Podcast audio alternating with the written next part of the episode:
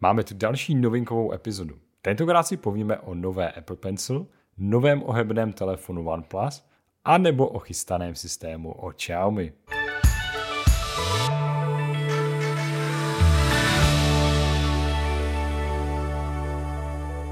Tuto epizodu přináší Mobil Pohotovost, kde si zakoupíte nový iPhone 15 nejvýhodněji již od 557 korun měsíčně. A to díky speciální službě Koupíš, prodáš, splácíš. Více se dozvíte na mp.cz. Ahoj Přemku, zdravím tě, další mini podcast, další novinky. Jak se máš dneska? Ahoj Míro, zdravím naše posluchače. No, dneska se začnu jako obvykle s nějakou ohebnou novinkou. Tentokrát tady máme OnePlus Open, což je v podstatě takový ten standardní mobilní telefon, který můžete rozložit do většího tabletu. Ten, když ho rozložíte, tak máte 7,82 palců úhlopříčku jakoby toho displeje. Má to tenké rámečky, jakože na tady tyhle ohebné novinky, samozřejmě, že to má specifikace vystřelené až na měsíc, protože 16 GB RAM Řekni si sám, ještě před pár lety tohle mít v počítači, tak to znamenalo, že máš nějaké nabušené dělo, teď to máš v mobilu. Ale tak jako budíš. to je ono. A jinak, eh, je to jako taková ohebná novinka, která se snaží lákat na foťáky, protože to má ve spolupráci ty senzory a optiku ze společností Hasselblad, jestli to vyslovuju správně. Samozřejmě megapixely se nešetřilo, hm, optická stabilizace tam je, periskopický eh, foťák také je, i co se týče všeobecně, tak jako i třeba to rychlé nabíjení 67 W, super, ale co už jsem tak viděl, nějaká videa, například MKBHD, tak eh, právě ukazoval, měl to k dispozici od společnosti OnePlus, eh, že na tom jeho, konkrétně v tom ohybu, tam začaly umírat nějaké pixely. Takže nevím, jestli jako to byla jenom vadná jednotka, nebo bude muset ještě něco vyřešit, dejme tomu OnePlus. Ale na tom mobilu je zvláštní eh, to, že v podstatě je to první mobil od OnePlus, ale ve skutečnosti to ani není první mobil, protože ten samý uh, mateřská společnost Oppo vydala pod názvem Find N3, který má rychlejší nabíjení a to je všecko, co se tam jako liší. Taky to má Hasselblad a veškeré ty specifikace úplně stejné. Dokonce oba dva mají slidera na uh, režimy stišení, uh, prostě přepínač tady těchto režimů. A co se týče toho OnePlus Open, tak ten se dostane do Evropy a bude se prodávat za cenu 1899 eur, což je přepočtu nějakých skoro 47 tisíc korun. A když si to člověk předplatí ještě trochu nějaké rychlosti, tak dostane slevu 250 eur a myslím si, že nějaké OnePlus Buds Pro dva sluchátka zdarma k tomu, takže ta cena se trošku sníží, ale jít tak rychle do něčeho prvního, dal, dal by se tak říct od OnePlus, tak nevím. Ale jako vypadá to celkem zajímavě, je to relativně tenké, vypadá to celkem slušně, i když ten fotomodul na zádech ten je gigantický. Mně to přijde fajn, hlavně se mi líbí, že tady máme další konkurenci pro Samsung, protože přece jenom ten jeho Fold, který už tady máme v páté generaci, tak je tak trošku nudný a Samsung tam tolik už neinovuje, takže tady ten nátlak, že tady je další konkurence, která se bude prodávat i u nás na dejme tomu evropském trhu, uvidíme jestli i v českém, českém tak eh, je, je prostě super. Takže jsem rád. No ale mě tam chybí prostě nějaké ty inovace, protože všechny, jako, ať si to člověk vezme z jakéhokoliv úhlu, tak jako všechny vypadají stejně, všechny mají stejnou jakoby cenovku a všechny mají tak jakože relativně podobné specifikace. Teda náš na Honor, který jako velice představuje jedno ohebné zařízení za druhým, ale že by to nějak velice rifloval do Evropy, to se říct nedá. Hmm. Tak, tak, no. Co se dá dělat? Ale my, my teď skočíme přes oslý můstek k něčemu pořádnému dělu, něco technologického. Tak co nám tentokrát Apple představil?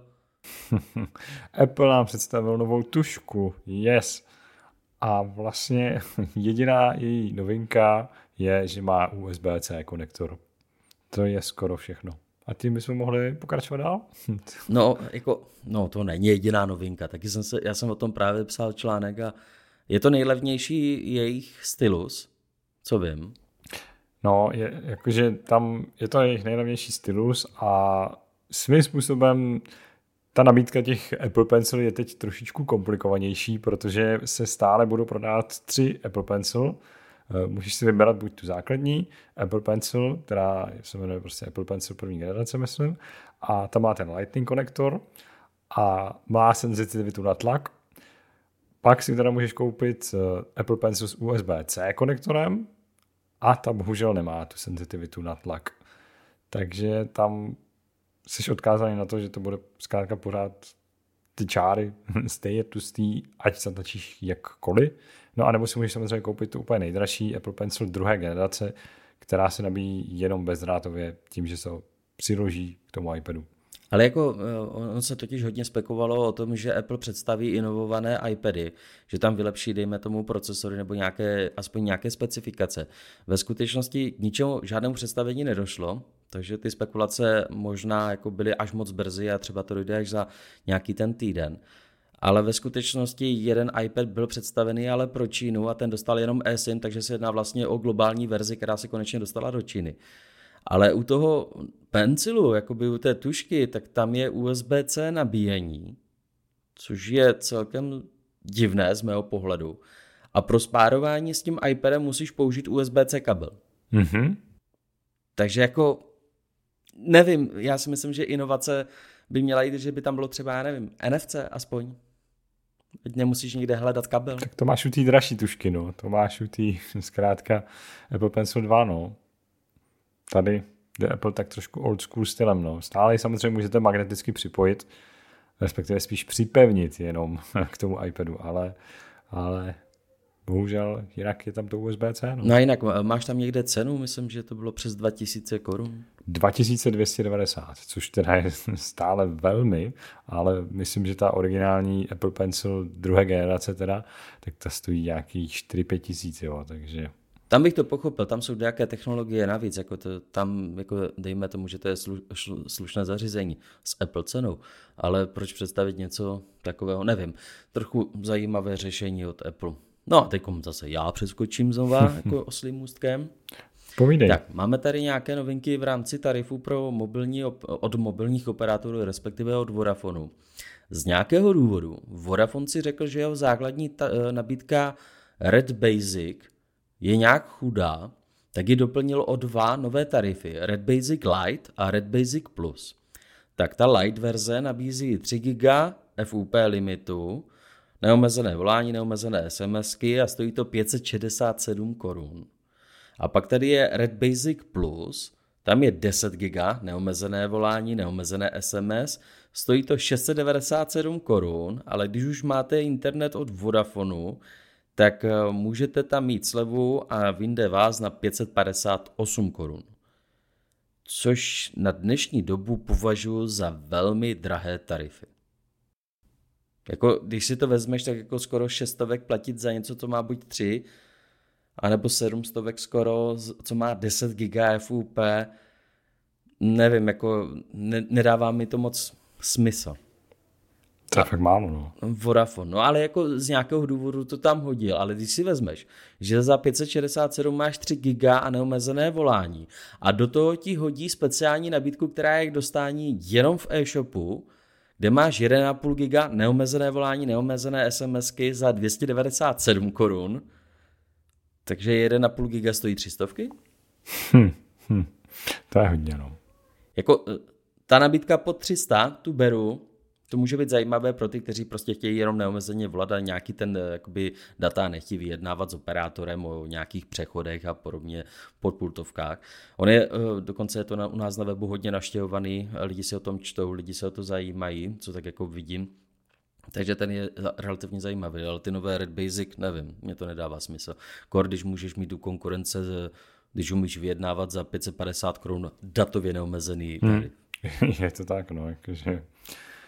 No, vždycky je lepší si to zkrátka nějakým způsobem trochu vyjednat a pořešit, no, co si budeme, no. No a tím se posuneme asi na poslední dnešní novinku a to je eh, od Xiaomi. Xiaomi údajně chystá respektive už oficiálně oznámili, že budou mít nový systém s názvem HyperOS, který teda nahradí MIUI. Bude to tedy velmi pravděpodobně opět jenom nastavba, samozřejmě na pozadí poběží Android a už nám tady unikly nějaký první snímky z toho nového systému a vypadá to teda docela podobně tomu současnému MIUI, takže to asi nebude zas tak velká změna ve finále, jakkoliv teda uh, Xiaomi už tady někde uvádělo, že to bude mnohem jako plynulejší a výkonnější systém a pod povrchem, že bude spoustu změn. Nicméně, eh, co třeba jsme už viděli nějaký snímky obrazovky, tak eh, hodně si teda výrobce nechal dal, dal záležet na té zamykací obrazovce, kde bude mnohem víc možností přizpůsobení, podobně jako třeba na iPhoneu nebo v čistém Androidu 14. No a jinak to vypadá opravdu, co jsme zatím viděli, dost podobně současnému MIUI. Uvidíme ještě, až se to čekáme teda oficiálního představení, která, které nejspíš přijde s řadou Xiaomi 14 a to by se mělo stát, tuším už eh, někdy teďko na podzim. No, podle nějakých informací dokonce by to by mělo být během následujícího týdne. Nebo během Ještě pár dnů v podstatě, když hmm. posloucháte tento podcast. Ale mně to tak připadá, jako před nějakou dobou se Xiaomi zbavilo takového toho značení u svých mobilních telefonů toho Mi, MI, a teď, když si vezmeš, tak MIUI, tak je součástí toho starého brandu, tak možná o toho se úplně chtějí odklonit a pro svět eh, už nedávat nic, co by bylo mi něco. Takže možná je to i tahle strategie. Je to možné. Je to možné, že to a... bude čistě jenom rebranding. No a na druhou stranu, když si vezmeš, jak dlouho tady je MIUI, jak dlouho to vydávají pro mobilní telefony, tak možná dávno si připravili projekt, kdy to prostě restartují, vytvoří něco od znova, co bude v podstatě vypadat stejně, ale bude to vyčistěné od veškeré ty starší verze Androidu, kde to muselo běžet, tak teď hodí něco, co je, je už připravené na ty modernější systémy. Takže oni to možná berou tak, že od podlahy a tady máte nový HyperOS a teda. Takže možná je to jako součást nějaké větší strategie. To bych si moc přál. Já bych si moc přál, aby to trochu vyčistili, protože pokud mám s něčím problém, tak je to uh, MIUI.